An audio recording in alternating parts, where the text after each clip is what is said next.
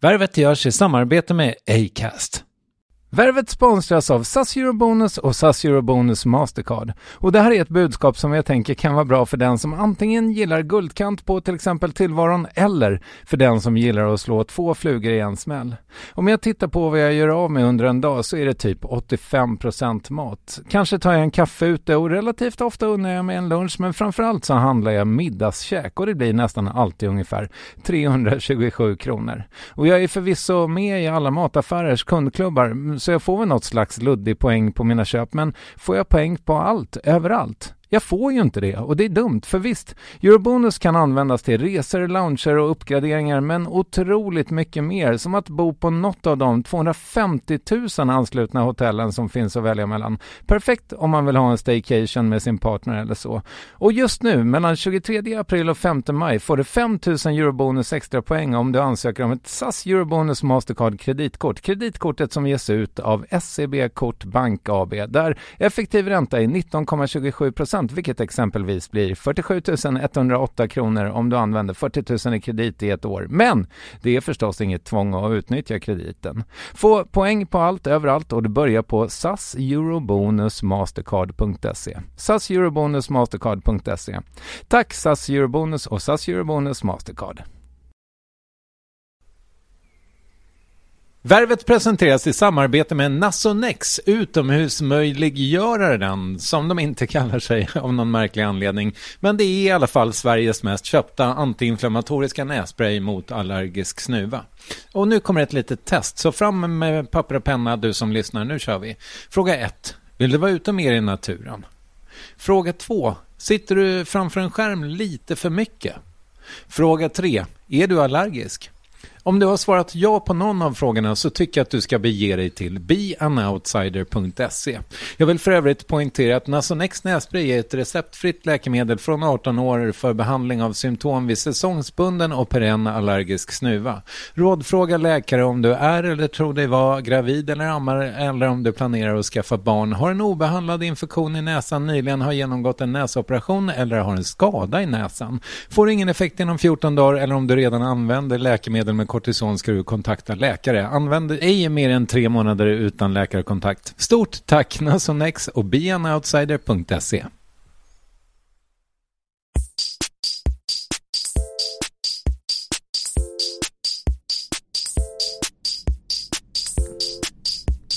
Värvet. Värvet. Värvet. Värvet. Värvet. Värvet. Värvet. Värvet. Välkomna till Värvet avsnitt 91. Det här är Kristoffer Triumf. Och dagens gäst är den extremt fascinerande Bea Osma. Men innan jag går in på henne så måste jag ju berätta att Värvet för sista veckan nu är sponsrat av fastighetsbolaget Fabege. Som hyr ut eh, kontor runt om i Stockholm. Jag har ju pushat för att ni ska låna Luma podcaststudio i Hammarby Sjöstad där jag har- också har varit och spelat in. Men man behöver ingen podcast för att få njuta av den där utsikten över Hammarbykanalen. För i samma hus som studion ligger så finns ett superfint kontor som man får låna för en dag och prova på att jobba i Fabeges lokaler i Hammarby Sjöstad. Så läs mer även om det och boka på lumapark.se. Tack så mycket Fabege för det. Ja, och så påminner jag om sajten smutselskollen.se som också sponsrar Värvet just nu. Det är en tjänst där man, om man har en elleverantör, kan kolla hur rent mjöl de har i sin energipåse så att säga. Jag upptäckte att mitt elbolag kör med kärnkraft nästan uteslutande och har man åsikter om det, och det kan man ju lätt ha, ja då är det väldigt lätt att byta elbolag med smutselskollen.se. Så tack så hemskt mycket smutselskollen.se för att ni också sponsrar Värvet. Ja, det är väldigt många S i smutselskollen och ett annat S är det dags för mig att prata om nu. Eh, Bea Osma. Hon är författare, illustratör och läkare. Och jag är l- kanske lite osäker på hur household hennes namn är för er så att säga. Eh, Men jag kan säga att i mina ögon så var hon extremt het på 90-talet. Hon var ju illustratör men framförallt en av de där personerna som figurerade på ZTV. Vi ska prata om det och vi ska prata eh, om hennes till synes lilla, lite krokiga karriär. Vi nämner också hennes äktenskap med Henrik Schyffert som eh, ja, varade i många år. Men framförallt så ska vi prata om hennes fantastiska nya bok Expeditionen min kärlekshistoria heter den. Och den handlar om hennes eh, livslånga passion för André-expeditionen till Nordpolen för lite mer än 100 år sedan. Och om du tycker att det låter tråkigt, tänk om för det är faktiskt eh, superspännande. Nu åker vi. Ja, men då, Alltså, Vill du lära dig uttala mitt namn rätt? Innan du säger det. Om du kommer säga det. Ja, jag kan ju göra ett försök så får vi se. Okej. Välkommen hit, Bea Usma. Tack. Ganska bra. Ja. Eller Ska det vara Osma? Det ska vara Mm. Osma. Ja, Osma. Välkommen hit, Bea Osma. Tack ska du ha. Nu nu blev det fel på Bea istället. Den, är- den är jävligt svår att uttala. Ja, tydligen. Vad är Osma för eh, namn? Finskt? Nej, Est- estniskt. niskt. Såklart. Ja. Mm.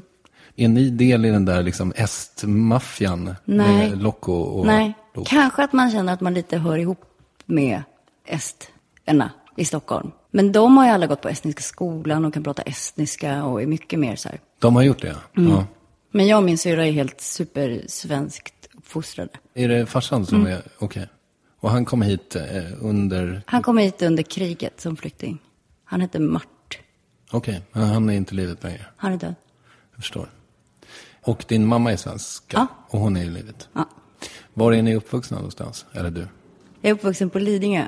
Okej. Lidingö. Och när jag säger det så måste jag s- exakt i samma sekund. Jag vet inte om du känner till Lidingö. Alltså, jag vet ju... Är du från Stockholm? När jag kommer från Strängnäs. Okej. Men jag, jag känner ju till eh, Lidingös rykte så att säga. Ja, det är lite som att säga att man är uppvuxen i Djursholm. Djursan. Mm. Fast Eh, då ska vi ta i beaktande att det finns medelklass, radhus, områden och även hyresrättsgetto även på Lidingö. ja, Var och det är dit- där. Det var dit du skulle komma. Källingsvägen 63. Två Okej. trappor upp. Där har jag bott. Är det de här hyreshusen som ligger liksom mitt, alltså lite upp sådär? Ja, nu är ju Lidingö skitstort. Och det kanske finns, jag vet inte riktigt vilket bostadsområde du syftar Jag på. tänker på, det är någon hög jävla skorsten eller någonting sånt. Och sen så ligger eh, Ja, hyreshus Ah, nej, runt det är omkring. nog inte dem. Men jag har bott, om det är Larsberg du tänker på. Kanske. Mm. Det är nästan de fulaste, de ser man från andra sidan vattnet. Där har jag också bott. Det är de I jag ett tänker av på. höghusen. Mm. Där är du uppvuxen. Så du är inte av överklass Nej. bakgrund? Inte alls? Mm. Eh, nej. Något slags eh, akademisk medelklass? Ja, kanske. Min pappa var arkitekt. Men det är ju ändå... eh, Det, ett han hade fint liksom en jobb. utbildning sådär. Sen när han dog och jag och min syra sorterade ut hans lägenhet så hittade jag hans fusklappsamling. Det var jävligt roligt. Han, alltså det var nästan som ett konstprojekt. Hur han har så här, under sin skoltid gjort ett fantastiskt system av små, små, små så här supertätt skrivna lappar med liksom alla fysikformler och alla, liksom allt som var meningen att man skulle kunna utan till. Okej, så han fuskade sig. Men det här var i Estland som han... Nej, han kom hit som eh, tioåring. Ah, okej. Elva Mm. kanske, ja. Ja, det är ju rimligt såklart. Jag förstår. Så han, ni har aldrig pratat estniska hemma? Nej. Kan du någonting? Ja, men jag kan typ sjunga en töntig födelsedagssång. Och... eh, Mm. Låt höra. Vill du verkligen höra? Ja, men lite. Okej. Ta ela go, ta ela go, ta ela go, ta ela go. Och sen finns det många andra verser också. Ja, jag förstår. Vad betyder det? Det betyder grattis på födelsedagen. Ja, okej. Ja, och där växte du upp. Mm. Hur var din uppväxt? Den var bra och dålig på något sätt. Det var jag och min syrra. Och så var det min mamma och min pappa. Och Martina, som min syrra heter, hon är storasyrra, men det är inte så långt emellan. Så vi har liksom alltid varit så här. Det har varit vi två. Alltid. Sen eh, när vi var tonåringar så blev vi jävligt olika. Nu skulle hon nog kallas för värsting. Hon var jätte så här, utåtagerande och klättrade ut genom fönstret och hade övervakare och gjorde så här, inbrott på bensinmackar och sånt där. Wow. Den rollen var då tagen. Så jag, var, jag blev jävligt pysslig. Jag satt hemma och så här, sorterade pennor i färgordning. Och hade 52 brevkompisar. Oj, på Ja, riktigt? ja. Liksom- 52 stycken? Ja. Det var skitjobbigt. Ja, det förstår Det jag. som börjar så bra. Jag satte in en annons i stallet att jag ville ha brevkompisar och så bara fick jag så himla många svar. Jag tyckte det var så roligt med brevkompisarna. Och fattade inte att man kanske skulle göra ett urval och liksom så här, svara till de som man klickade bäst med. Och så blev det liksom bara fler och fler och fler. Sen började jag testa och så här, göra ett lite, en lite bättre person till vissa brevkompisar. Jag minns att jag sa att jag var fotomodell till några och så här, hade kille och hade häst och sådär. Och sen blev det jävligt svårt för sen var det som att jag inte riktigt mindes vilken version jag hade gett till vilken brevkompis. Nej, det, det låter lite jobbigt. Alltså det blev liksom som ett heltidsjobb. Hur länge höll du på med det här? Ja, men kanske ett år? Hur gammal var du? 13, 14? Ja, Jag men så här, innan kille. Och innan fotomodellkarriären drog igång. Obs, jätteskämt. Men jag kan tänka mig att du var snygg. Det kan man ju inte svara på själv. Nej, men var du poppis i skolan och så? Ja. Då kanske du var lite snygg. Ja, men hade som ganska lätt för mig, men var, hade jävligt dåligt urvals eh, selektionsförmåga. Hade du ett bra förhållande till dina föräldrar när du växte upp? Det hade jag. Du kände dig älskad och, och trygg och... Ja. Min och Martinas mamma har varit en sån superstöttande person och hon är det fortfarande på ett sätt som man bara tänker att när ska hon sluta hålla på så här, liksom, klippa ut om jag är i tidningen och sånt. Jättegulligt. Men hon, jag tror att hon har gjort att vi har fått ett väldigt bra självförtroende. Nu känner inte jag Martina, men du känns ju ganska ojantig på något sätt. Ja, det tror jag. Det har ju gått bra hittills. Ja, ja men det tror Det jag tar att lite tid liksom. Ja, men det, alltså jag tror att det är, är nästan en förutsättning för att få saker gjorda, att man Mm. inte är så jantig. Ja, men det är inte alltid begåvning utan det är att man är exekutiv som person. Att Just det. det. blir något. Jag tänker det finns, måste finnas skitmycket människor. Ja, men du vet så här, folk som håller på med musik eller skriver och så liksom blir det inte riktigt klart. Vad hade du några andra grejer som du, liksom, alltså du blev ju duktig illustratör sen, men eh, började det redan där? Ja, men jag har liksom alltid varit bra på att rita. Ja. Alltid, alltid, alltid. Jag har kvar min första publicerade illustration från en tidning som hette Pelefant, Ah, som var en eh, elefanttidning. jättebra, Rune Andreasson. Den finns Gjorde inte den längre. den innan Bamse? Det är möjligt att de var parallella faktiskt. Och, Den var ett jävligt konstigt crew i den där Pelefant, eller hur? Ja, Det var liksom en mus, ett lakritstroll, jätteläskigt, ja. ja, konstigt, oklar ålder på, liksom lite gubbe som var med i barngänget. Sen var det den där eh, trollkarlen då som var eh, taskig. Ah. Liksom. Ibland så publicerar de gamla Pelefant-serier i Bamse numera. Ah. Och de är jävligt, jävligt roliga. Alltså, de är ju mycket vassare. Mm. Alltså, väldigt kul. Alltså att de är så här, de har ro, rolig jargong. Särskilt lakritstrollet och han den där trollkarlen som jag inte minns namnet på. För jag minns inte ens vad det, vad det handlade om. Men jag har liksom alltid gått med på bilden. Mm. Det gick jag som med Tintin-böcker och sånt där. Ja, vad intressant. Förlåt, du var duktig på det, men när fick du in killar? Ja, ja, men det kom sen. Jag tänkte på det, här Burträskgatan. Ja, Ligger inte den? Jo, Precis här bredvid. där, ja. Mm. Där var jag ihop med en kille som heter Jocke Alm. När jag var 14. Okej. Jag var så himla kär i honom. Fast han hade dessutom, han var ihop med mig, men han var också ihop med en tjej som heter Kickan. Okej. Ja, men så där var det för mig. Att det liksom, jag fick liksom aldrig till det med kärlek.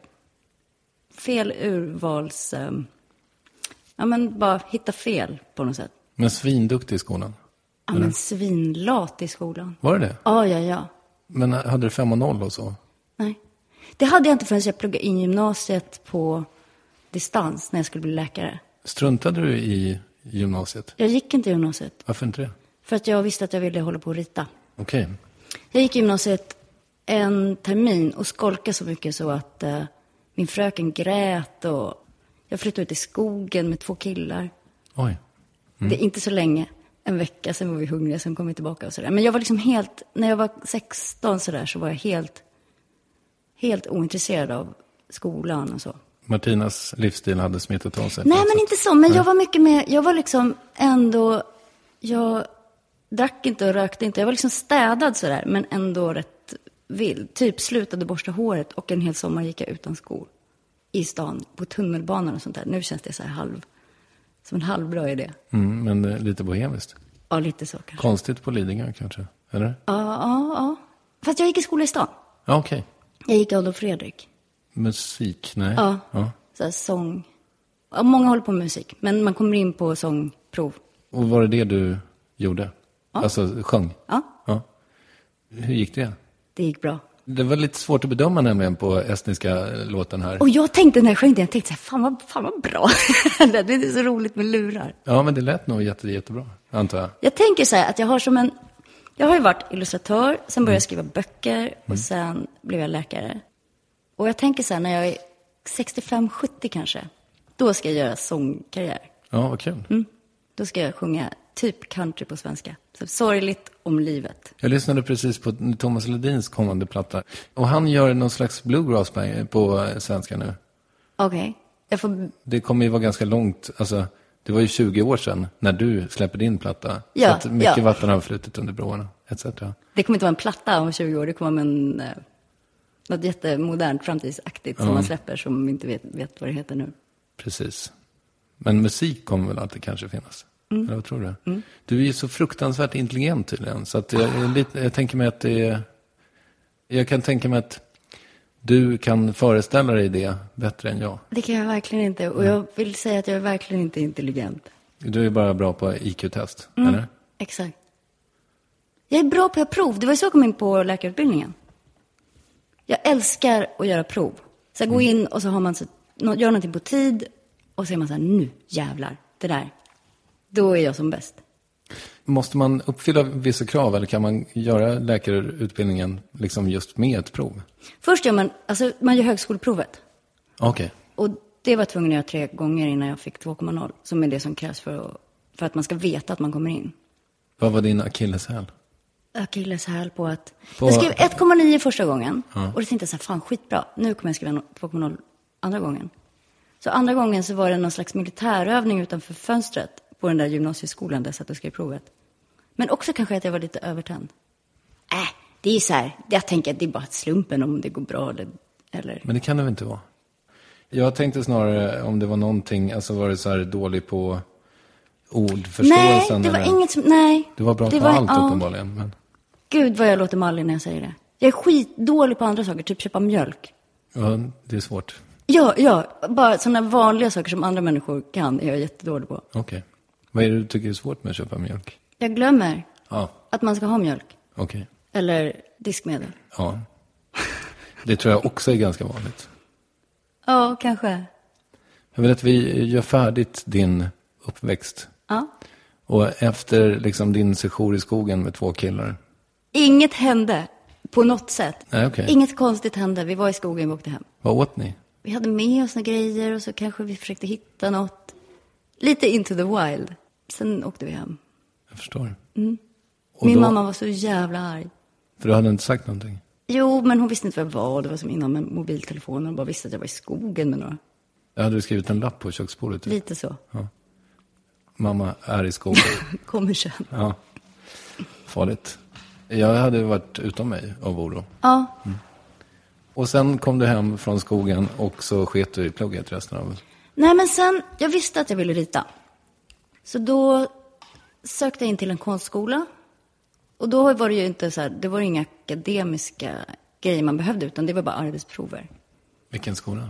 Den hette Grundis, Grundskolan för konstnärlig utbildning. Okej. Så kom jag in på den. Och sen sökte jag till Konstfack. Och sen kom jag in på Konstfack. Och jag var, jag var liksom alldeles för ung när jag gick på Konstfack. Jag var 22 när jag kom ut därifrån. Färdigutbildad. Du var 19 när du började. Jag var 18. Jag var yngst på hela skolan. Och helt omogen. Yngst i skolans historia typ. Ja, men- ja, kanske. Ja, nej, Lotta Kühlhorn som har formgivit min bok. Hon gick några år över mig. Hon var också liksom, vi två var de yngsta. Jag kom ut därifrån och var skitdålig på allt för att jag var ju alldeles för omogen. Jag var jätteliten liksom. Men du Så måste efter- ha lärt dig någonting där. Ja, ja, fått bra kontakter och sådär. Mm. Sen kom jag ut därifrån så började jag frilansa som illustratör. Och eh, det gick så här, jag var liksom halvbra. Jag ska bara räkna ut eh, lite vad vi snackar om för år. Jag är född 86 66. gick du... eh, Så jag måste ha gått ut 88. 86. 88. 88 gick jag ut. Ja, Ja. då var jag 14. ja. Och gick på min första Metallica-konsert tror jag. Min första konsert var Bette Midler på Konserthuset. Det är ganska otippad Ja, Vuxengrej. ja det var det verkligen. Ja. Var du lillgammal? Nej, men det var, jag hade en kompis som var amerikansk Okej. som eh, drog med mig. Och Bette Midler var stor i amerikanska kretsar. Är kanske. Ja, jag tror det. Hon har så fantastiskt lockigt hår då. Nu är hon ju mer så här, eller jag vet inte, f- finns hon fortfarande? Jag tror det. Jag, tror, jag är inte säker, men jag tror att hon dök upp som gästdomare i, i det här eh, Project Runway Ja. häromdagen. Du började frilansa som illustratör. Jag gjorde också, fast jag vill nästan inte ens prata om det, men jag gjorde skivomslag. Aha. Och det var liksom bara en slump att jag kom in på det. Och jag fick ganska mycket jobb. Och det var bra pröjs och sådär, så jag fortsatte. Men det var verkligen inte min grej. Vilka gjorde du för? Jag gjorde Orups första skivomslag, till exempel. Okej. Det var det första jobbet jag gjorde. Ja, vad roligt. Hur Eh. hittade han dig? Men Jag kände hans flickvän, som sen blev hans fru. Vi var mm. barndomskompisar. Inte Sofia? Jo. Ja, jag förstår. Sofie Propp. Mhm. Ja, Hon är också från Lidingö? Mm. Jag förstår. Det är så vi känner varandra. Är ni lika gamla? Mm. Och sen fortsatte du att frilansa? Ja, fast jag var som inte riktigt, alltså jag var inte speciellt duktig. På att göra Ja, skivomslag? men jag var liksom en sån halvdålig frilansare, så. Men det var ju... eh, För, för- Vet du den känslan? Ja, Och vara en halvdålig frilansare. Ja, Ja, men bara herregud. känna att man inte riktigt så här, ah, det är inget som riktigt klickar in sådär. Man kommer inte riktigt till sin rätt. Och då, då tänkte jag så här att jag ville utbilda mig mer. Och i New York finns en skola som heter School of Visual Arts.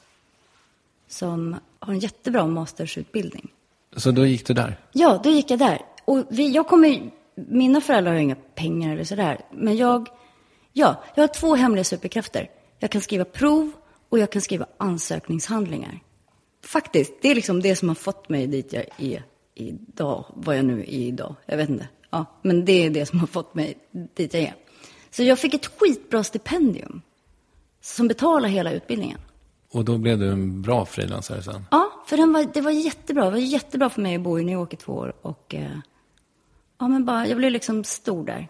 Då hade jag jobbat som en ganska dålig frilansare i, i några år och bara känt så här att det inte funkar. Visst var du med i Knesset?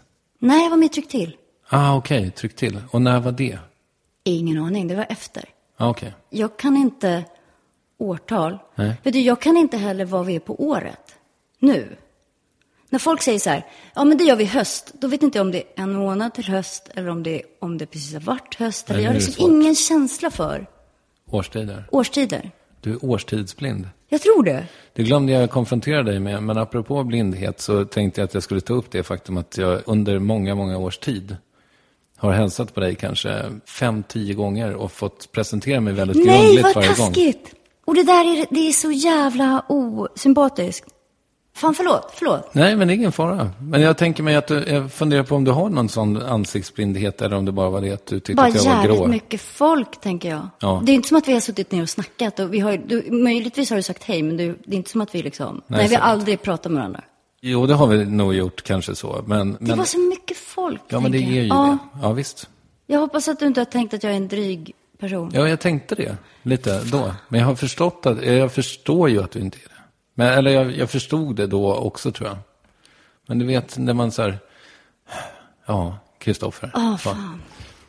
Men det var, det var tråkigt att jag tog det nu lite när vi hade... När vi hade, en good börjat- thing going, jag Ja, Mm. vet, jag vet. Men det är okej. Jag, jag, eh, Nej, men det är bra. eh, För jag tänkte att jag ville gärna ta upp det Mm. vid- vid något tillfälle. Och nu är, det, nu är det klart.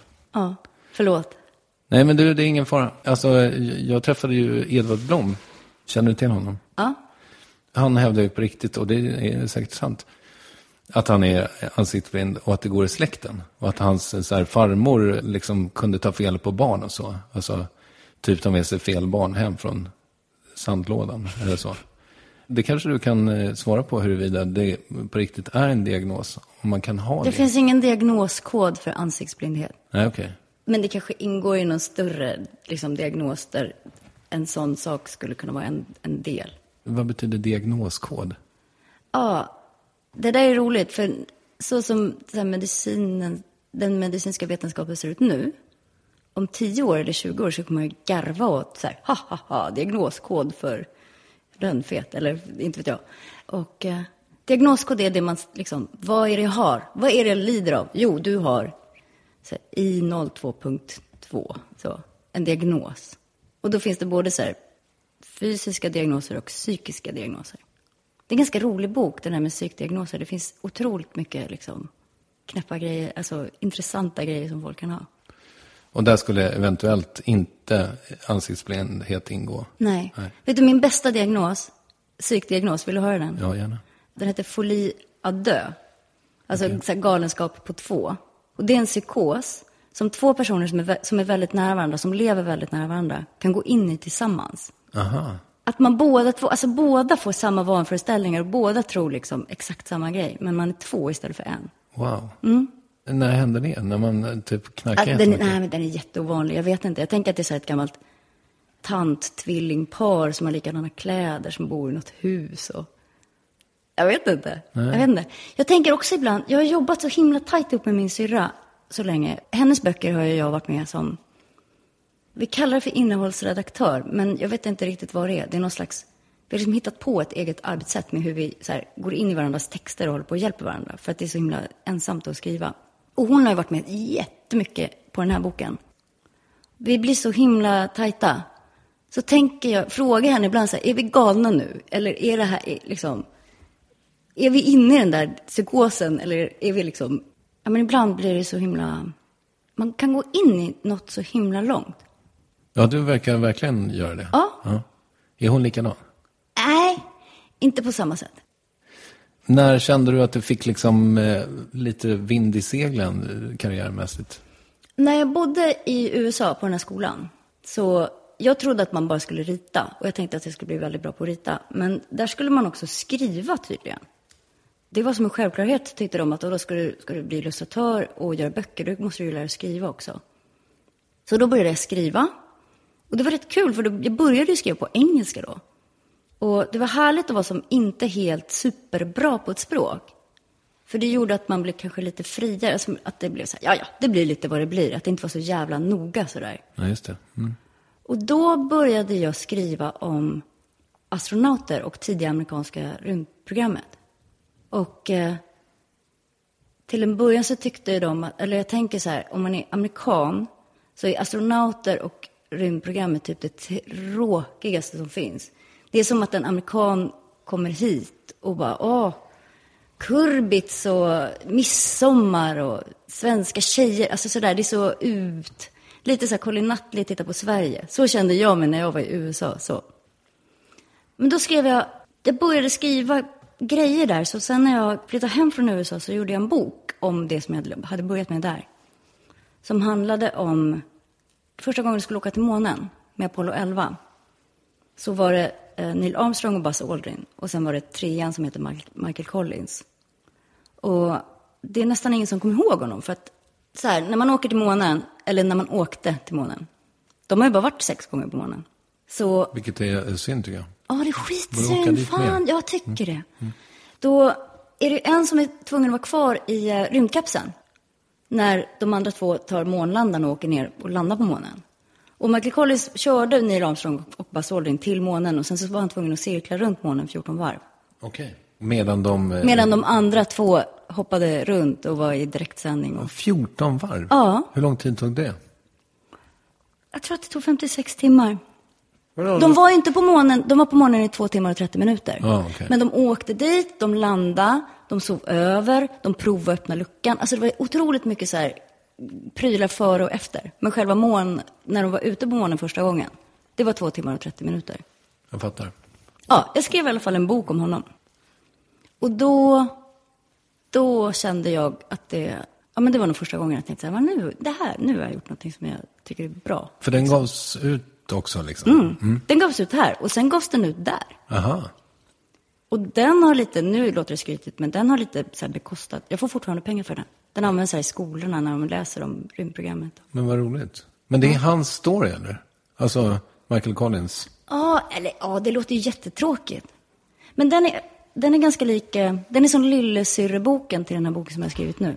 Okej. Den är en blandbok med liksom texter och kartor och foton och mina tankar om det där. och- Fast mycket, mycket enklare. Men inga intervjuer eller så? Nej. Jag vågade inte. Jag blev som lite kär i den här snubben. Han verkar så fantastiskt eh, amerikansk astronautig. Okej. Det är ett ord som jag aldrig har sagt förut. Förstår du vad jag Det menar är nog det ingen ordet? som har sagt. Det där är så roligt, man tänker så här, nu ska jag säga ett ord som ingen någonsin har sagt. Ja, det gick bra. Ja, det gick bra. Det Om man gick förstod bra. det. Ja, ja. Ja, grattis. Mm, tack.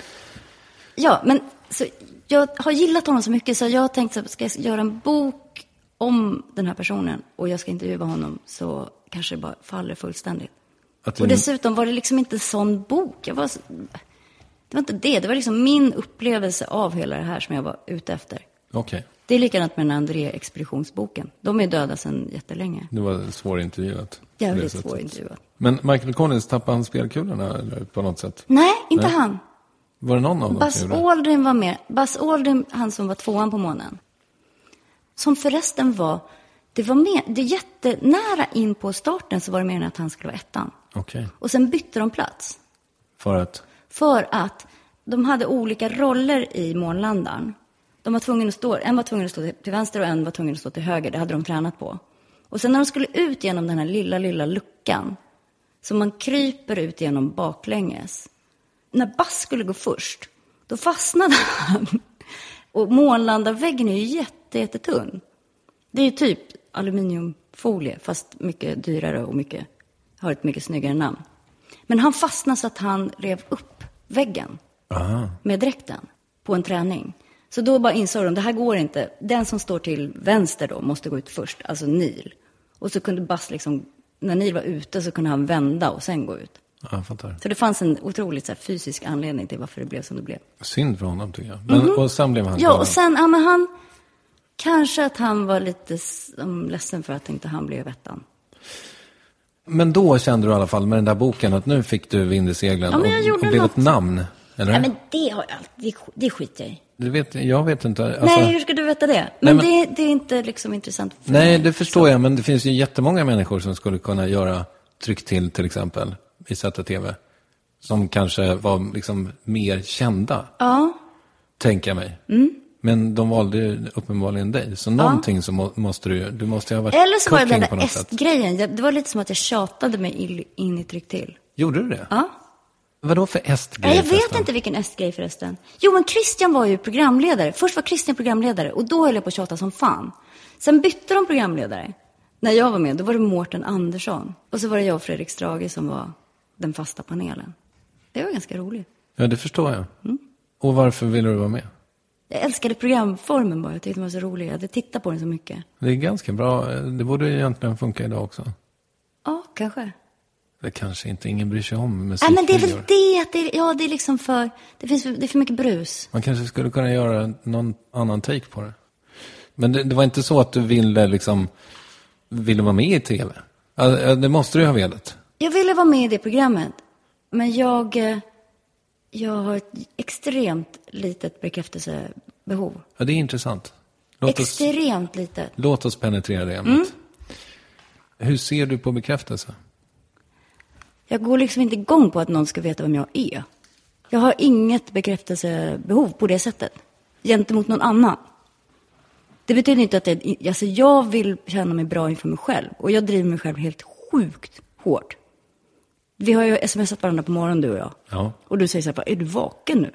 Ja. Fem och tjugo. Ja, det var faktiskt en callback som vi kallar det i komikerbranschen. Eftersom du hade skrivit, det var tidigt du är uppe, så kontrade jag nästa dag med att skriva. Ah, vad tidigt jag du är. hängde inte med på denna callback. Nej, men så var det i alla fall. Hur som helst, ja du är uppe tidigt. Ja, för att jag, jag vill ju bli bra.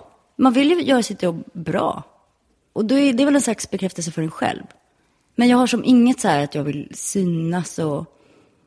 Nu med den här boken så har jag gjort ganska mycket intervju- intervjuer och så här plåtningar och sånt. Och det är, jag tycker det är skitsvårt. Men samtidigt är du glad för att vara här säger Ja, du. men det här är kul. Det här är som på ett annat sätt. Får inte ihop det här riktigt. Här eh, kan jag få bestämma vad som sägs. Mm, i princip. Ja. Jag är lite med också. Ja, På lite. ett hörn. Ja. Nej men så är det ju. Men samtidigt, så här, om du var helt utan bekräftelsebehov, hade du kommit hit då? Du vet, det, eh, det kan jag inte svara på. Är det här primärt för att du tänker att det är bra för min bokförsäljning? Ja, jag tror det. Ja, ja det är Gud vad det lät liksom drygt. Nej, men det är väl okej. Nej, men om jag inte skulle haft en bok skulle jag inte kommit hit. Det är transparent. Vad betyder det? Att du eh, är ärlig, tror jag. Ja. Jag måste ändå bara rota i det här. För du, du, okej, du är ointresserad av att folk ska veta vem du är. Ja, jag vill liksom mest vara i fred. Men du har ju liksom ändå varit i periferin av kändisskapet på något sätt. Du måste ju vara ganska medveten om dess mekanismer. Och... Ja, och kanske just därför vill jag vara i fred. Jag är som helt ointresserad av den där hierarki-idén. Det där tänker jag rätt mycket på. Eller jag tycker man ser det rätt mycket i Stockholm. I den här lilla, lilla stan med folk som... eh, Liksom alla vill vara något och alla vill bli något och alla vill synas. Jag blir som helt skittrött på det där. Vad är det du ogillar med det? Ja, Men det finns en sån konstig hets med det där, tycker jag. Hur tar den sig ut, menar du? Jag mår inte bra av att andra ska titta på mig och säga att jag är bra. Jag mår bra av att jag ska titta på mig och säga att jag är bra. Okej. Draget till sin spets så eh, hade du ju inte behövt göra den här boken då. Jag vet. Jag är skitnöjd med boken. Det har varit jätteroligt. Men det är ju också att jag har fått ett förskott från förlaget som har gjort att jag kunde hålla på i... Alltså, det här med André-expeditionen är ju som mitt största intresse. Och eh, det här har ju gjort att jag har kunnat både hålla på med det i flera år, men också så här, knyta ihop någon slags säck för mig själv. Så här, vad är det jag vill? Det har varit roligt att, att, att formulera sig för någon annan, för det är det jag har gjort här. Men eh, jag, vet, alltså, jag är en ganska privat person. Jag har, jag har f- så här, Facebook och Twitter och Insta också. Men jag fattar inte vad man ska skriva. Jag tänker så här, men gud, varför ska jag skriva något på en statusrad? Vad liksom spelar det för roll vad jag gör? Jag kanske inte är där ännu, då, men jag, bara, jag, alltså, jag är inte en sån där extrovert person. Inte alls. Och då menar jag inte att jag är jätteblyg och inte har några vänner och bara sitter hemma. Det är absolut inte så. Men jag har bara liksom... Jag, åh. det där är liksom inget för mig. Jag vill inte in i det där stockholmiga surret. Om du kommer ner på Rish, har du lätt att få bord då för att du är du? Eh, Jag skulle nog inte gå ner på Rish. Nej, okej. Nej, men, ja, men om jag skulle gå på Teatergrillen så kanske jag känner de som jobbar där och då kanske jag skulle få ett bord. Lite mer så, Ja. tror jag. Och det är så du vill ha det? Ja, Du får inte skriva autografer på någons mage på ICA. nej. Det har aldrig hänt. Vet du, jag har ju också... Jag har ju varit ihop med en person som är så väldigt känd. Så väldigt länge. Och sett hur folk blir när de träffar en person som är väldigt känd. Och jag tycker att det är så jobbigt med det där. Att de blir förändrade då i, i hans sällskap? Ja, men som att någon som är en känd person skulle vara bättre än en person som inte är känd. Det finns en slags rangordning. Just det, ja men nu börjar jag förstå vad du menar. Och det är den du vänder dig emot? Ja. Finns det ingen sån som du är, blir starstruck av att eh, se? Jo, men det är väl klart att det, är no- att det kan vara kul att se någon som man är så här, vet du vem jag såg på tunnelbanan? Så. Vem sa du det om senast? Jag vet inte fan. Jag sa det om Kristina Lugn. Jag gick förbi henne igår och pratade med, i telefon med min syrra. Och Kristina Lugn, hon gick så långsamt över gatan så att det blev rött innan hon kom över. Och det var så det var härligt att se. Ja. Gjorde hon det alltså, av ålderdom eller? Nej, hon bara, hon är, du vet ju hur hon är. Hon är som alldeles, alldeles långsam. Det är ju fantastiskt. Ja. Det finns eh, beskrivet eh, i någon sån här bok som jag brukar hänvisa till ibland, som jag eh, nu har blivit lite osäker för jag tror att jag har sagt fel någon gång. Det kan vara Outliers, Malcolm Gladwell, som handlar om två patienter på något sånt psykställe. Mm. Där den ena tänker så otroligt snabbt så att eh, liksom, verkligheten är väldigt snabb för den personen. Medan det för den andra går så otroligt långsamt och att liksom det är Alltså att man kan ha så olika takt på något sätt. Mm. Och att inte tiden, alltså att tiden är subjektiv på något sätt. Helt böjbar beroende på vad man håller på med. Det där gör mig otroligt yr i huvudet. Men det klarar säkert du av, som är Nej, det verkar så svårt. smart. Jag som inte ens vet var på året vi är. Nej, men det var ju årstidsblindheten. Ja, okej. Det kanske inte heller har en diagnoskod. Kanske. Nej, jag vet inte. Den hänger ihop där med ansikts... eh, Men vad Blindhet. lustigt, har, är, är det fler sådana grejer som du har svårt att fatta? Höger och vänster. Ja, Vet du vad jag kan? Jag kan patientens höger och vänster. okej. Men inte mitt eget. Det är ju intressant. Ja. Det är ju väldigt bra att jag kan patientens. Kan det vara så att du är något slags superempatiker? Nej, inte alls. Jag bara tänker, eh, eftersom du är så intresserad av bekräftelse och eh, uppenbarligen tänker mer på patientens... Nej, nej, men det är ju bara överlevnadsinstinkt. Man måste ju veta på vilken sida blindtarmen sitter, annars blir det dåligt. Ja, det kan vara en fördel. Ja. Är vi klara med det där? Förstod du vad jag menar med det där med att jag liksom... Hela kändisfjäsk-grejen. Förklarar jag eh, mig tillräckligt bra? Jag tror det. Du måste ju dock eh, liksom... Henrik Schyffert är ju... Alltså, han, det är väl nästan alla i hela Sverige vet vem han är. Mm. Och vart ni än kom så kände folk igen honom. Det måste ju komma ma- massa fördelar med det också. Jag tänkte bara igår, om jag skulle välja att vara ihop med honom som känd, att han var en känd person eller en inte känd person, så skulle jag valt en inte känd person hundra gånger om. Jag tänker den enda fördelen är att man kan få bord på restaurang. Ja, det är så. Ja. Fan, det är lustigt för det är ju det... Eh, Det är det man vill åt. Nej, men i Ändå. mina intervjuer så är det det folk återkommer till. Alltså, hur, hur trivs du med ditt kändisskap? Jo, jag gillar ju att få bord på restaurang. Ja, du ser. Men det här med folk som kommer fram på gatan och så, det, du skulle inte vilja ha det själv någonsin. In- Inte ens om det handlar om den här liksom, eh, jättetjocka, fina boken som du har gjort. Nej, jag vet inte. Alltså jag, jag låter helt dryg nu kanske. Eller så här ointresserad av andra människor. Nej, men det är bara intressant, för jag, eh, jag tror att jag kanske är precis tvärtom. Men å Blir andra du glad när folk kommer fram och... och... Ja, eh, det blir jag ju. Alltså, jag, jag tycker om uppmärksamheten som det ger. Sen så, Jag tycker med den uppmärksamheten så finns också ett fjäskande. Som att en person som är känd skulle vara en bättre person än en, än en person som inte är känd. Fastän man bara har ett yrke som syns. just det. Det är ju det. Men om Zlatan skulle vara på din tunnelbaneresa. Nu tror inte jag att han har åkt tunnelbana i modern tid. Kanske aldrig faktiskt. Men Att han aldrig åkt tunnelbana. nej, det tror jag inte. Tror du det? Nej, jag, jag vet inte. Alltså skulle du bli starstruck där? Eller av kungen och drottningen? Eller? Ja. Jag, jag var på restaurang en gång i Los Angeles när jag satt och käkade och så helt plötsligt så blev det som att energin i hela rummet bara f- förändrades. Det blev som zzz, att allting bara skärptes. Och så vände jag mig om och så kommer Jerry Seinfeld in. Och det var ju som jättekul att se honom i verkligheten. Så. Men eh, det var ännu roligare att kolla på Schyffert. För han var tvungen att så här, byta plats med mig så att han kunde titta så här, på vad han beställde för vin och skriva ner det och sådär. Ja. Det kanske finns grader av starstruckness. Att man beundrar människor? Det måste ju du också göra. Vilka då? Ja, men jag skrev ju en bok om Michael Collins och vågade liksom inte ens höra av mig till honom. Där kan man ju snacka om starstruck. Finns det flera sådana? Ja, fast jag har ingen lista så här, den och den och den i huvudet. Innan Michael Collins, fanns det andra saker som du snöade in på då? Nej, han var min första, han var mitt första snöoväder, snömos. Fanns det någon mellan honom och André? Nej. Men André har funnits sedan jag var liten. Okej. Det är bara det att jag inte har fattat vad jag skulle göra av det. Och det var 15 år sedan jag började liksom reka på André-expeditionen. Bara för att jag tyckte att det var så maffigt. Och så tänkte jag att det finns så mycket bra grejer som är skriven om den expeditionen. Och jag fattade inte hur jag skulle kunna liksom, tillföra något.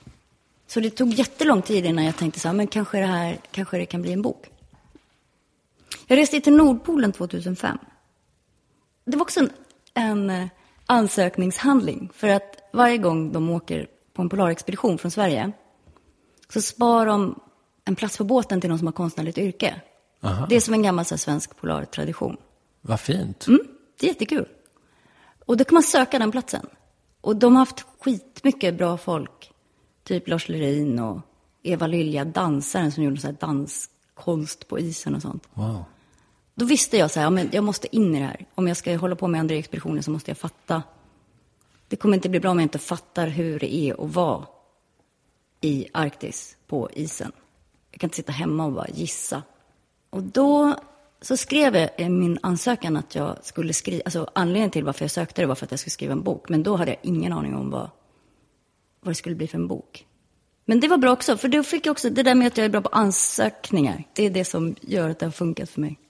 Du har haft eh, tre liksom, yrken kan man säga. Ja, Är det så att du har bytt därför att du, alltså så här, att du har nått till vägs ände med den, den grejen du höll på med? Nej, jag tror att jag bara gått dit det var roligt. Ja. Sen har det varit extremt långa vägar. Att bli läkare bara för att det är kul, det verkar... Det är ju inte alltid kul sådär. Även om det var skitroligt att plugga till läkare. Jag var ju tvungen att plugga gymnasiet också innan för att eh, jag inte hade gått det. När bestämde du dig för att du skulle bli läkare? När jag var 34 tror jag. Ja, okej. Och då visste du så här, ja nu är det åtta, nio år tills jag kommer vara färdig och jobba. Det är ett jättecommitment. Ja, men det har varit så kul. Jag tror att jag har lätt att liksom vika ner mig och bara kötta. Ja, ja. Men eh, alltså din övertygelse måste ju ha varit väldigt stark, tänker jag. Ja, jag ville in i det. Och vad var det som drev dig till det? Men jag ville bli läkare. jag har också tänkt, det har inte varit så svårt sådär. Jag, innan jag blev läkare så frilansade jag. Och nu har jag ju skrivit en bok som jag dessutom har ritat i. Som dessutom handlar om en medicinsk deckargåta. Så det är ju som att jag... Det har inte varit så farligt att byta. För de gamla grejerna, de har jag liksom alltid kvar. Det blir bara som att man blir bredare. Ja, det är ju ett eh, fint sätt att se det på.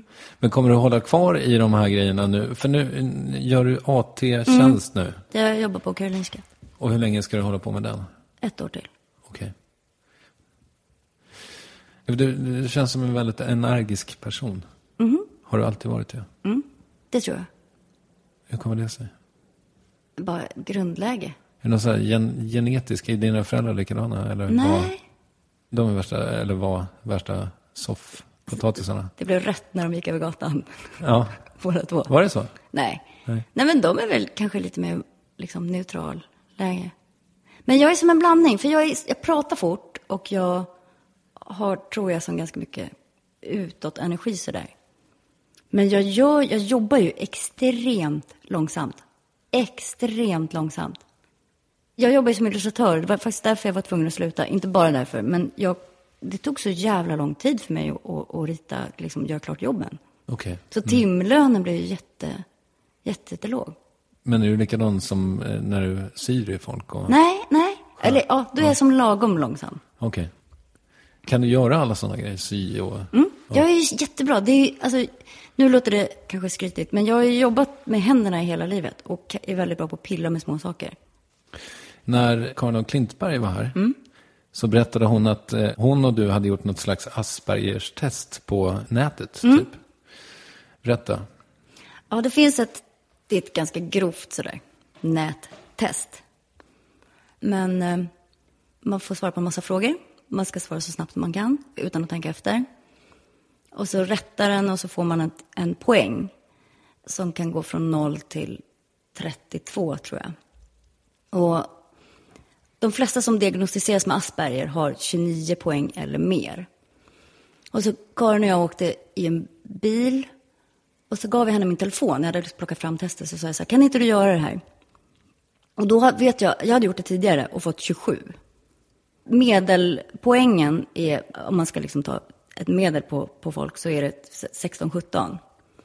Och så blev Karin alldeles tyst i baksätet när jag frågade vad det var. Och så hon bara, tre.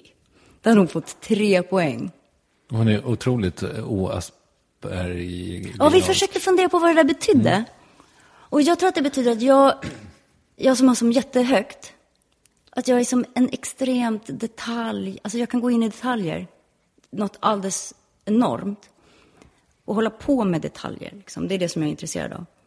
Medan Karin, och det tänker jag att liksom, det är det som hon är bra på i sitt jobb också, att hon skiter lite i vad det är som sägs och detaljerna, utan hon backar och tittar på liksom den stora formen. Det är därför hon kan göra så bra TV, för att hon liksom hon kan se det stora hela. Karin och jag gör en film, eller nej, Karin gör en film och jag är med i filmen. Det är jätteroligt att jobba med henne. Från början var jag som rädd för henne, för att hon är en kvinna som inte ler inställsamt. Och jag älskar det, jag älskar det. Men vi har ju varit rest i Arktis och filmat och så hon, det är ofta så att hon står precis bredvid kameran så att hon syns inte. Och så ställer hon frågor till mig och så är- blir jag filmad och så har jag svarat. Och ibland då, när jag liksom börjar babbla om någonting som jag kan jätteväl, så bara står hon där så helt plötsligt så bara... så gör hon som helt så här, att hon tycker att det är skittråkigt det jag pratar om. Men det är som skillnaden på oss. Jag är detaljer och hon bara ser så här, det här blir så jävla tråkigt för andra människor att lyssna på, så nu får du bara sluta. Och hur går det med filmen? Det går så bra. Vi har filmat jättemycket. Jag fattar inte hur hon ska få ihop det. Men tydligen så jobbar hon, eh, i alla fall med den här, med den här filmen, vi samlar och samlar och samlar material. Det är en film som handlar om André-expeditionen och också om mitt... Det här med att jag liksom lever med André-expeditionen som en slags parallellvärld i mitt... Ett parallellt universum. Bredvid mitt eget liv så har jag André-expeditionen. Som är en värld dit jag gärna vill gå in och vara i. Så hon gör en film om det. Jag kan ju hänfalla åt så här, typ mobilspel eller någonting sånt när jag behöver rensa hjärnan. Mm. Är André-expeditionen din sån liksom, Ja, comfort fast det, zone? ja, ja, för det är jag som bestämmer där. Jag har liksom byggt en jätte, jättestor värld som är bara min och jag kan gå runt där och det är bara jag som finns där. Vad gör du i den? Och man kan göra massa olika saker. Ja, men dels kan man åka till Arktis, vilket är världens, ja, det är världens ballaste ställe. Jag ska åka till Svalbard nu om en, en månad. Varför det? Jag ska signera bok och sälja bok och hålla föredrag. Okej. För de... De, som, de 300 personerna som bor på Svalbard. Ja, det är, de, de är bara 300. Nej, ja, kanske 400. Vi kan räkna med hyfsad uppslutning ändå. Ja, det, jag, hoppas, jag hoppas det. Kan de läsa svenska på Svalbard? Men de är ju norska, så Ja, okej. de kan läsa svenska. Ja, jag förstår. Den kommer inte på ett svalbardska. Nej, inte än. ja, Inte vad jag vet i alla fall. Sen finns det ju... Jag har liksom, har vetat sedan jag var liten att man inte har vetat vad de dog av i André-expeditionen. Det var ju tre snubbar som, från Stockholm som inte alls var vana vid eh, expeditioner överhuvudtaget. Det här är 1897. Tre män från Stockholm. Jag brukar tänka att det är så här Filip och Fredrik och du. Lite så. Alltså det är tre män som inte har riktigt kollen på vad det är de ska möta. Brukar du verkligen tänka på att det är jag också? Nej, det sa jag bara för att fjäska. Ja, tack. Mm. Men nej, det sa jag för att, att du sa det där med att äh, jag ville bara att du ska känna dig lite mer involverad. Mm, Tack. Funkar det? Ja. Ganska bra. Jag genomskådar det. De har bestämt sig för att bli, komma först till Nordpolen, för det var fortfarande helt outforskat område. En vit, som hela Arktis var en vit fläck på kartan. Och folk hade försökt att ta sig dit, norrmän och engelsmän och försökt att ta sig dit på alla möjliga sätt genom hundspann och på skidor och man försökte frysa in ett stort skepp i isen.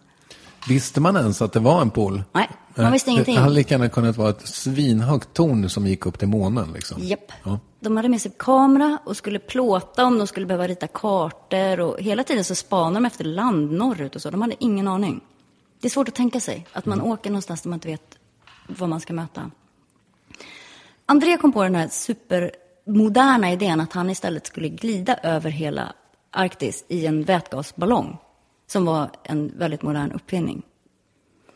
Den 11 juni år 1897 så försvinner de i molnen från Danskön på Svalbard. Och sen är de borta i 33 år. Den här resan skulle ta högst sex dygn. Och så hittar man dem av en slump på en glaciärö, en öde glaciärö som ligger liksom långt nordöst om Svalbard, som heter Vitön. Då hittar man deras döda kroppar. Men de hittade också, och det är det som är det balla, man hittar filmrullar som gick att framkalla efter 33 år, fastän de har legat liksom under ett täcke av is och snö. Kanske just därför. Ja, man legat i frysen. Plus att man hittar deras tättskrivna dagböcker. Så att man kan följa precis vad som hände från den där dagen där de försvann. Och hur de var tvungna att nödlanda efter bara tre dygn på isen för att den här ballongen den läckte och blev alldeles så här övertäckt med rimfrost. Hur förvarade man vätgas? De s- gjorde vätgas på Danskön. Saltpetersyra och järnfilspån i ett slags stort aggregat som de hade släpat med. De hade med sig skitmycket järnfilspån från Sverige. De Okej. åkte dit med stora båtar. Så gjorde de vätgas på plats och- på en strand och pumpade in i ballongen. Okej. Så det var liksom, de fyllde den och sen så tänkte de, Och det här sen ska vi skulle klara de oss dra. på. Mm. Ja. ja, de kunde inte göra, vät- de kunde inte göra mer vätgas när de var, väl var i ballongen. De eh, kraschlandar, eller de landar i, på isen. Där står Filip, Fredrik och Kristoffer Triumf i eh, yllekläder helt oförberedda på att- vad som ska hända. Och det var ju meningen att de bara skulle glida över Arktis och hade med sig så här älg, älghudshandskar och champagneflaskor. Och det, liksom hela den här resan skulle vara så här skön och härlig. Och det blev liksom, det blev någonting helt annat. För när de börjar då försöka gå tillbaka mot fast mark, där de kom ifrån, så glider isen och de visste inte det. Men isen i Arktis rör sig. Det vet jag också, när man, när man står där, alltså, man märker det inte för man har inga refer- referenspunkter, men isen rör sig hela tiden, för den ligger på vattnet och, och rör sig. Så de börjar gå söderut. Och samtidigt som de går söderut så glider, driver isen norrut. Och du fattar, de- man går åt ena hållet och isen rör sig åt andra hållet. Man kommer ingen vart. Mm. Nej, just det. Så vissa dagar går de i 16 timmar och så när de mäter då med så här sextant så har de kommit 800 meter. Fan vad mindboggling. Ja, det är så hemskt. Det är så hemskt. Och hela den här vandringen då dokumenterar de super, super noga i sina dagböcker. Du fattar, man vill ju bara in i det här. det är det är ju klart. Mm. skitspännande. Och sen kommer de fram till Vitön. Och sen är det någonting som händer. Och de skriver ingenting om det. Den yngsta killen har fått en grav. Och de andra två ligger liksom ut. Är det Strindberg? Mm. Ja, Strindberg. Och de andra två ligger utspridda. Liksom kroppsdelar här och där. Ah, han dog först helt enkelt. Ja, han dog först eller tvåa. Okej. Han dog inte sist. Nej. Alltså det skulle kunna vara så att en var död, men en, alltså att den sista som dog valde att begravde Strindberg, sen skulle han begrava den andra också, men dog däremellan. Fattar du? Så det behöver inte vara, det behöver inte vara först. det just kan vara det. Mm. två också. Ja, så det där har folk sedan 30-talet när man hittar dem. Så har läkare och författare och polarhistoriker hållit på att dividera var vad som hände på Vitön. Om man frågar så här folk på stan som känner till om den expeditionen så brukar man säga, ja ah, det var de med trikinerna. Jag vet inte om du känner till det? Nej. Nej, okej. Trikiner är som en liten, så här, en liten parasit som... Om man är jägare så känner man till trikiner. För att visst kött som man skjuter måste man ta så här, trikinprov på. Just det. Ja, men det, jag, jag känner till att det är en parasit eh, som finns i griskött. Mm. Ja, typ gris och vilt. Så. så det där är, det kom en bok 1954 där de typ bevisade att de hade dött av trikiner. Men det var ju 50 år sedan och nu för tiden vet man ju mycket väl att det, det går liksom inte, det tar inte livet av tre personer på, inom loppet av en eller två veckor. Ja, så det där har jag lite gjort till min, eller inte lite, har jag väldigt mycket gjort till min livsuppgift. Och lösa. Mm. Gör du det i boken? Ja, Ja, vad bra. ja och nej kan man säga. Okej. Jag har som 16 olika dödsorsaker, dödsorsaksteorier. Ja. Och så har jag gått igenom så här, vad är det som talar för och vad är det som talar emot. Det har varit väldigt roligt. Ja, du fattar. Den här Mm. världen vill man ju vara i. Det är som ett evigt... Det där du sa att du spelade Angry Birds, eller jag vet inte vad du spelar på Ja, men typ. mobilen. Ja. Det är ju på något sätt för att komma ner i varv eller för att rensa huvudet. Den här världen är ju mer som för att liksom varva upp huvudet. För det är ju alltså... Det är ett- en annan vila tror jag. En vila liksom på ett högre... Som att motorn bara ring, ring, ring, varvar liksom. Har du varit vid eh, Strindbergs grav då? Ja, ja, jag har ju varit där. Och den ligger kvar? Nej, alltså graven, det är inte så mycket till grav för att det är i Arktis och det är som två klipp, en klippskreva. De har liksom knökat ner honom i en klippskreva och lagt på stenar. Okej. Han finns inte kvar där. Vem har tagit honom då? De tog hem dem på 30-talet, alla tre, och sen brände de upp kropparna. Varför gjorde de det? För att, ah, det är så dumt! För skulle jag haft en kroppsdel så skulle jag kunna analysera den och, och tagit reda på om det finns några halter av någonting som, som gör att de, alltså ja, om de har så jättemycket bly eller så i kroppen som skulle kunna döda dem. Men André var medlem i en jättemodern förening som hette Svenska likbränningsföreningen som var för kremering. Och så då gjorde de det. Jag tror också att man var lite rädd för smitta. Man fattade liksom inte vad de hade dött av. Så de brände dem alla tre. Malin berättade att du hade berättat någonting om eh, Strindbergs eh, tjej. Ja. ja, för det finns ju också i den där, i den där parallella universumet. Strindberg var nyförlovad. Vad hette Strindberg i förnamn? Han hette Nils Strindberg. Ja. Jag tänker mig att det är lätt att förväxla. Jag vet, de var släktingar dessutom. Ja. På lite halvlångt håll. Jag förstår. Ja, just det, de var samtida. August Strindberg, ja. Ja. De finns i samma telefonkataloger.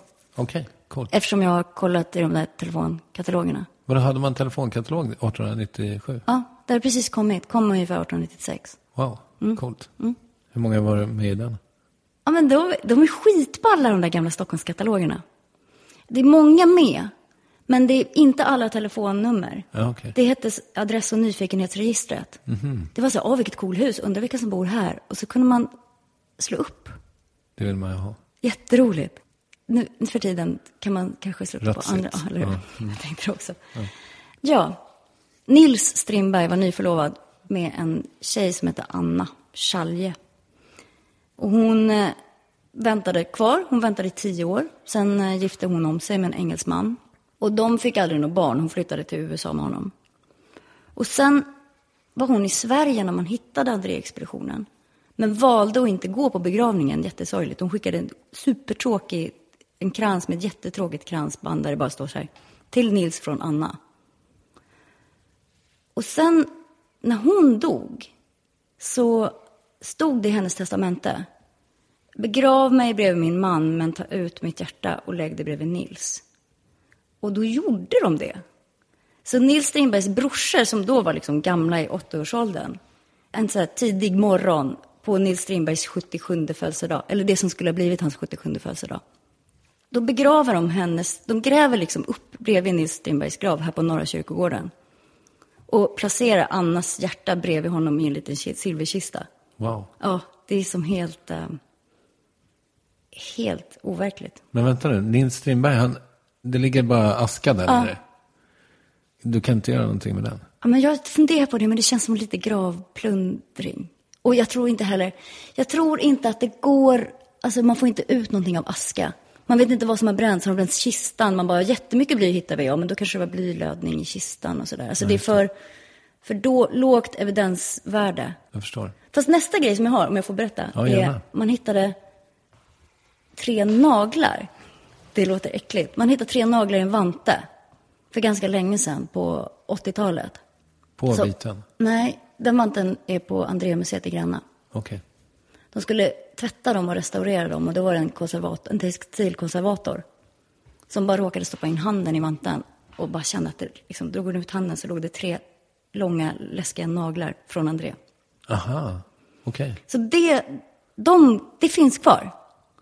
Och de, man försökte göra en analys på dem på 90-talet som inte riktigt gav någonting. Men den analysen gjordes med massa felkällor och man tog inte reda på liksom. Man tvättade inte naglarna innan och sådär. Det blev ett jättekonstigt svar. Och det var 15 år sedan och nu har analysmetoderna har blivit så himla mycket bättre.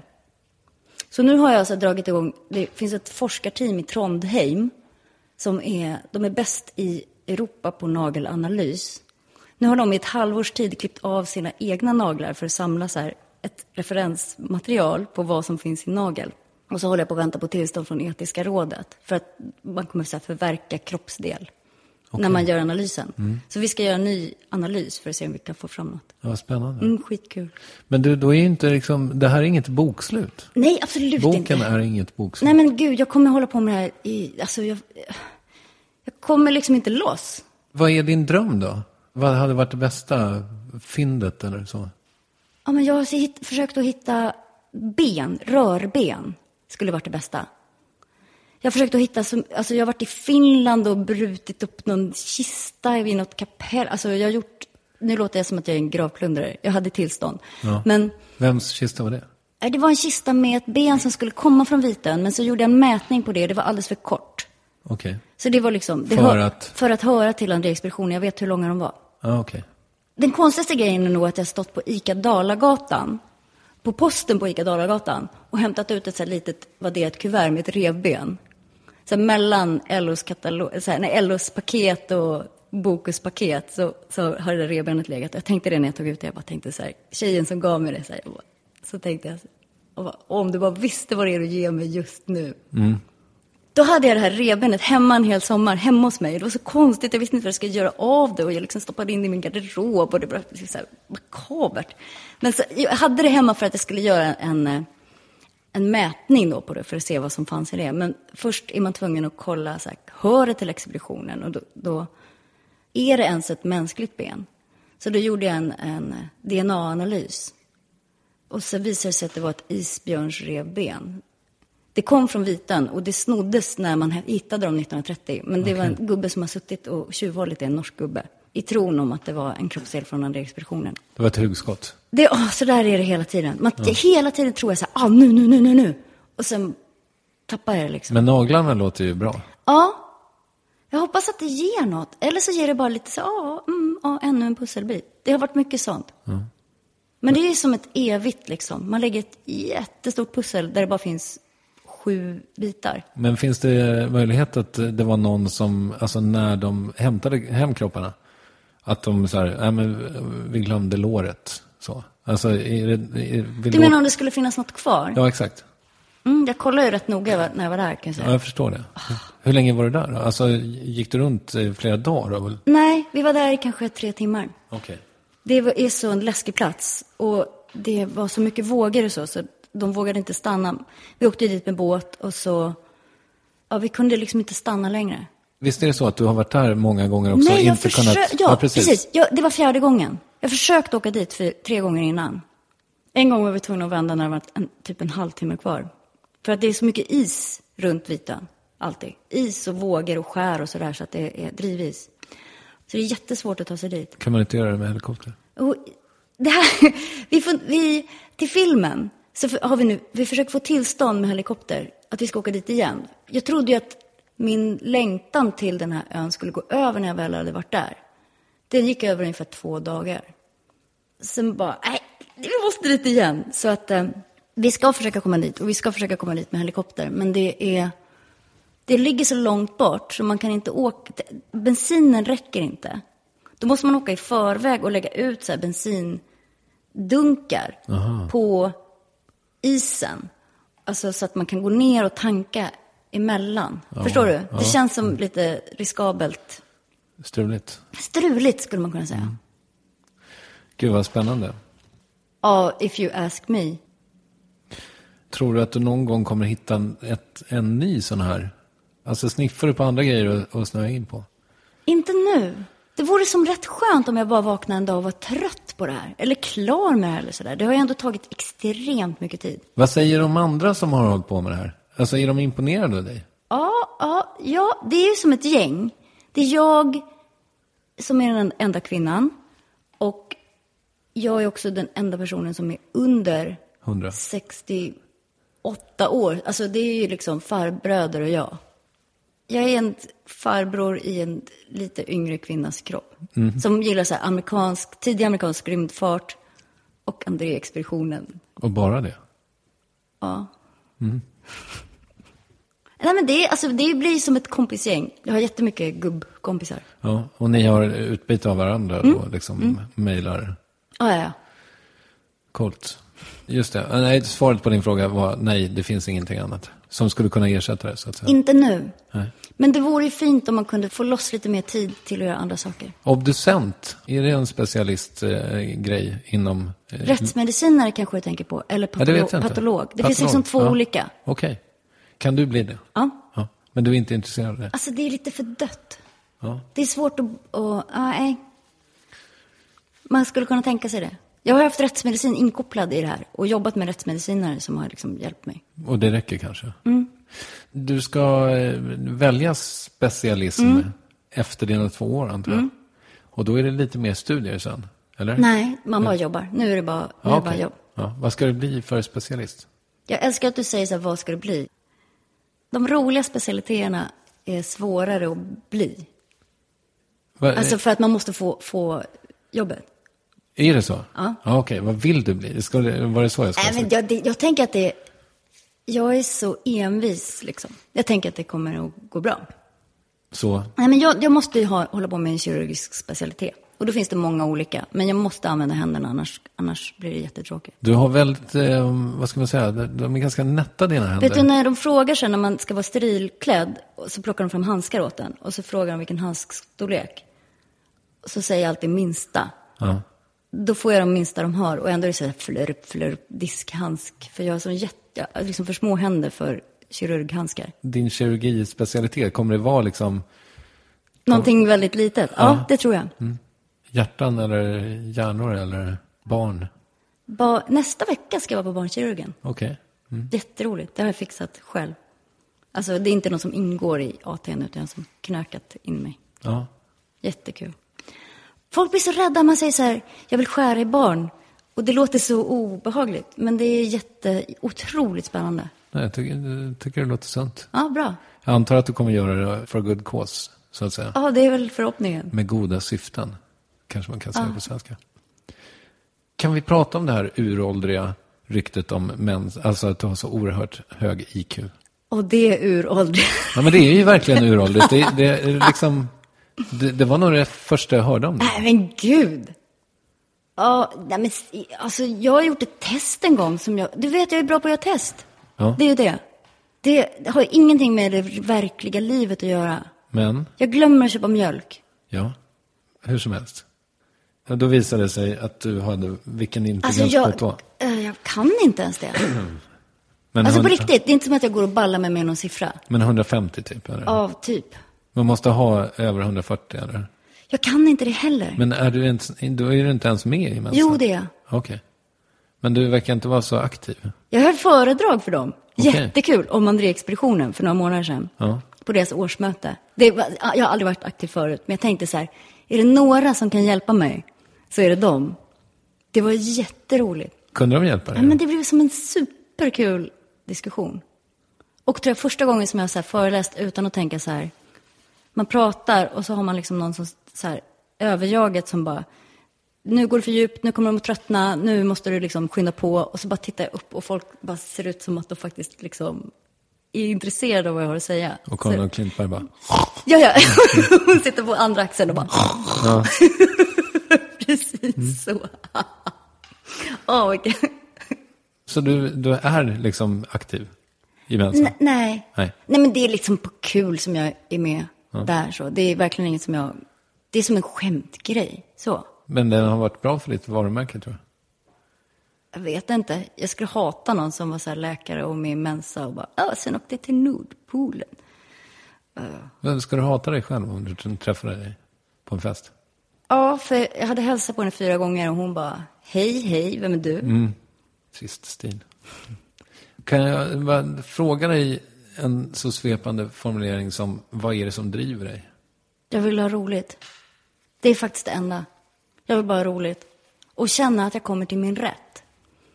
Du vet amerikanska arméns devis?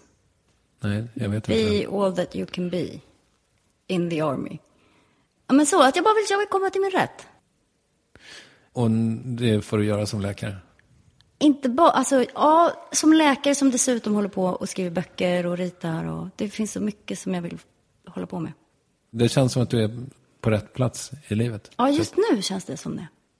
Jag är så jävla nöjd och jag är så jävla glad för den här boken. Jag är så stolt över den. Men du kan inte riktigt titta på den. Nej, jag vågar inte. Inte, inte riktigt ännu, den är för ny. Är du rädd att du har skrivit fel eller något i den? Nej, men jag tänker att jag är så noggrann och så petig så att om jag tittar på den så kommer jag bara söka efter felen istället för att kunna... s- Ja, men du vet, 27 på den där autism quote-scoren. Jag kommer bara söka eft- efter felen och inte så här backa och bara titta, åh, kul bok. Så. Men ikväll så kommer ju folk eh, klappa om dig och så. Jag hoppas det. Kommer få jättemycket bekräftelse. Men du bryr dig inte. Jo, men det är ju från folk som jag tycker om och som är mina vänner. Det är ju det är ju en annan sak. Ja, okej. Bra. Vad röstar du på? Jag röstar på vänstern. Jag har också röstat lite på Miljöpartiet och Fi en gång. Tror du att den kommer sälja någonting, den här boken? Jag har faktiskt ingen aning. Ingen aning. Jag har ju gjort ganska mycket intervjuer och så. att Det känns som att det är en bok som kommer få uppmärksamhet. Men sen om det leder till att någon kommer gå och köpa den, det får vi se. I alla fall borde det leda mer till att folk går och köper den än om jag inte skulle fått någon uppmärksamhet. Just det. Ja. Men den är ju smal. Det är både bilder och... Alltså, I värsta fall kan man väl liksom bara bläddra i den och titta på de fina bilderna. Men till exempel i mitten så är det så här 20 sidor tabeller och sånt där. Okej. Jag vet inte. Vi får se. Det är skitspännande. Det, alltså, det- den är ute idag, så det, det är... Nej, Inte när vi ute i spelar handen, in det va? här. Ja, just det. Bra. Jag har fått en recension. Du läste den såklart. Varför gjorde du det? Du bryr dig inte. Min mamma skickade den till mig. Ja. Och så sa jag det, jag vill inte att du ska skicka saker. Skicka inte om du läser något mer, utan fråga om jag vill det. För jag vill liksom inte ha in det där. Men så läste jag den i alla fall. Ja, du gjorde det. Mm. Och den var, den var positiv. Ja, den var jättebra. Vad var det för eh, tidning? Tidningen Vi. Ja. Jag Jag vill typ åka hem till hon som har skrivit recensionen och liksom skaka hand och ge henne en chokladask eller något. För jag blir så glad. Men det känns som att det kanske inte är riktigt seriöst att göra det. Jag tror inte det är till spelreglerna när man har skrivit en bok, att man ska så här, vara snäll tillbaka till de som har skrivit att den är bra. Det tycker jag nog att man kan göra. Okej. I alla fall om man skriver eh, böcker så sällan som du verkar göra. Ja. Det, jag är så långsam. Jag kommer nog, om tio år så kommer det kanske komma en till bok. Finns det fler saker som du känner att du skulle vilja testa på? Ja, förutom min eh, tantsångkarriär. Ja, just det. Ja, Den finns kvar. ja, den finns kvar. Ja. Men i övrigt? Jag tänker jag ska ha som en liten ljusblå väst med så här silver. Faktiskt, jag har som stylat mig redan nu. Det gjorde jag för länge, länge sedan. En ljusblå väst med så här silveremblem. Så kommer det se ut. Det låter Som en jättekonstigt. åldrad Jill Johnson eller något.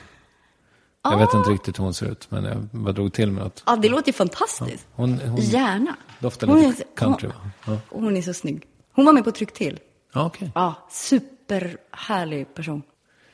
Men du jag har inte svarat på frågan. Finns det någonting mer du vill göra? Frågade jag. Och då sa du, förutom min skivkarriär. Då svarade jag ja, ja, Eh, förutom Det vet jag inte, men det kanske kommer. Ja. Det kanske kommer. Det är som sagt, jag vill bara ha roligt och känna att jag kommer till min rätt. Drivs du ingenting av ångest? Jag drivs enormt mycket av ångest över att jag är så långsam och inte så duktig. Alltså, jag har ju skrivit en bok nu och jag, är, jag har ju skrivit böcker förut men jag är liksom inte en person som bara kan randa text sådär. Jag måste skriva hundra dåliga meningar och sen måste jag läsa dem och så fanns det någon, någon som var bra och så tar jag ut den och så försöker jag formulera om den. Alltså det är ett extremt krångligt arbetssätt. Vad var frågan? Om du drivs av ångest? Ja, så det har ju varit en ångest med den här boken. Jag har liksom inte fattat att den skulle bli en bok. Väldigt, väldigt länge. Det tog jättelång tid. Och det har varit skitfint att ha Martina. För hon har liksom, hon har kunnat titta på mina små post-it-lappar och bara försökt att liksom hjälpa mig med vad, vad det är jag försöker säga. Hon har också varit så. så. Ja, jag förstår. Ja. Så på så sätt så drivs du av ångest? Ja, det är inte som att jag är en person direkt som har så mycket ångest så. Men det har varit ett ganska emellanåt så här kämpigt att skriva boken för att det bara har varit så tungrot och jag tänkte ska den någonsin bli klar och den var liksom 840 sidor och hur ska jag få ihop det och vad ska den handla om och är folk intresserade av det här och... För nu är den inte 840 Nej, nu sidor. är den, nu är den 320. Har du känt på den? Jag fattar inte vem som Mm. Ja, den är ska jättetung. orka läsa den. Man får liksom lägga den bonk på ett bord och så får man bläddra lite. Så man orkar ju typ knappt, man kan ju inte läsa den i sängen. Nej, ja, kanske. Men de släpper, nästa vecka så kommer en, en textvariant. Som bara är texten. För den här blir ganska dyr, den har ju så här fint papper och massa foton och sånt. Men exakt samma text kommer komma in. Jaha, okej. Inte En, eh, den en- kallas för textutgåva. Fortfarande, eh, vad heter det, inbunden så att Nej. säga? Eh, Utan mjuk, pocket? Mjuk, nej, mjukband heter det. Det är som så här dyrare pocket. Ja, jag förstår. Mm. Vill du rekommendera något? Jag är ju vegetarian. Jag har liksom inte käkat kött sedan jag var liten. Nu har jag börjat äta tryffelsalami. Aha. Det är skitgott! Jag vill rekommendera tryffelsalami i tunna, tunna skivor. Men att man ska leva vegetariskt i övrigt. Det tycker jag. När du började bli eh, vegetarian, var det, på vilka grunder var det? Att jag inte gillar kött. Ja, du tycker bara inte om Jag tycker det? det är så jävla konstig konsistens. Och så äter man och så får man så här en sena i munnen. Det är så läskigt. Smaken är ganska god. Jag förstår. Då kan man mala köttet, så slipper man... Då vet man ändå så här, nu vet jag mald sena. Man blir liksom inte av med tanken. Nej, jag förstår. Vem tycker du att jag ska intervjua här i Värvet? Jag skulle vilja att du intervjuar Kristin Lundell som är kulturjournalist och författare och som kan allt om greyhoundbussar. Tack för att du kom. Tack för att jag fick komma hit, Kristoffer. Lycka till nu med bokförsäljning och allt. Tack.